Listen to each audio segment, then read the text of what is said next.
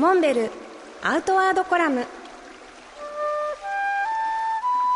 モデルでフィールドナビゲーターの中川明です。辰野会長よろしくお願いします。よろしくお願いします。あのモンベルはあちこちの自治体と包括連携協定というのをね結ばれてますけれどもそれとはまたちょっと違ってアウトドアアクティビティ拠点施設整備に関する協定というのもねまた結ばれてると、はい、伺いました、要は地域のアウトドアフィールドを活用してですね地域おこしをやろ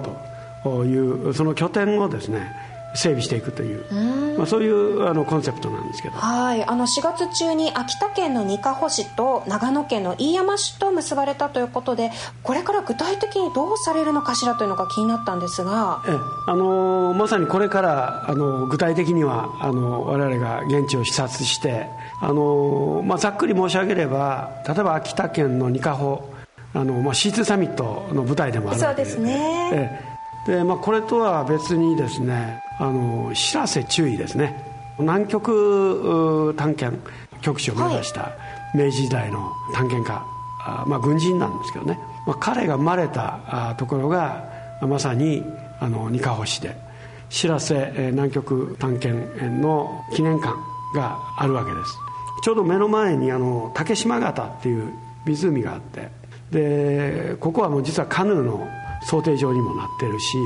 まあ、もちろん日本海でカヌーを楽しむとかそれから少し足を伸ばして鳥海山に登るとかということはもちろんなんですけど、まあ、こういうことを考えています、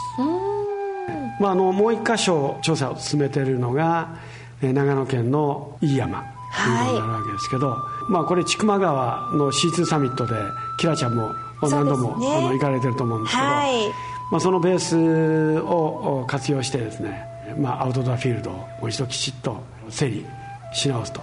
で、まあ、それぞれ二カ法も飯山もそうなんですけど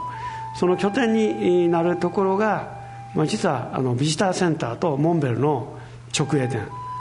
のセットをそれも重ね合わせて計画しようという、まあ、ちょっと結構壮大な計画なんですけどぜひ、えー、期待してください。モンベルアウトワードコラム。辰野勇と中川明がお送りしました。次回もお楽しみに